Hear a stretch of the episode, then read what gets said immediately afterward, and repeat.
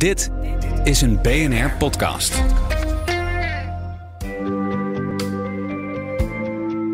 Wetenschap in het kort met Carlijn Meinders. 15 jaar geleden werden tijdens de onbemande Mars Express missie indrukwekkende afzettingen ontdekt op de evenaar van de planeet. Het was alleen niet duidelijk waar de formatie uit bestond. Misschien stof en as, mogelijk iets anders. Die duidelijkheid lijkt er nu wel te zijn.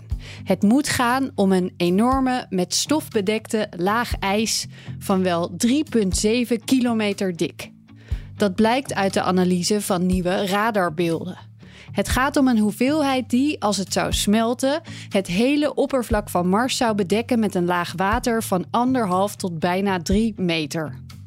De vraag is nu: wanneer is deze ijsformatie ontstaan? En hoe zag de planeet er destijds uit? Als bevestigd kan worden dat het hier om waterijs gaat, dan zou dat volgens de onderzoekers onze kennis over de klimaatgeschiedenis van de rode planeet enorm verrijken. Ook is de locatie van deze ijsafzettingen gunstig voor toekomstige missies naar Mars. Het is een van de weinige plekken waar een basis gebouwd zou kunnen worden. En dan is een grote hoeveelheid water om de hoek behoorlijk gunstig.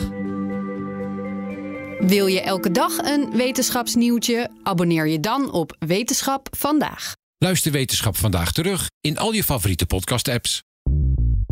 Bij BNR ben je altijd als eerste op de hoogte van het laatste nieuws. Luister dagelijks live via internet. Jelle Maasbach. Wesley We zijn er voor je met het leukste, opvallendste, maar natuurlijk ook het belangrijkste nieuws. Tijdens de presentatie van die halfjaarcijfers toen die beurskoers in elkaar kukkelde. BNR Beurs. Voor de slimme belegger. Blijf scherp en mis niets.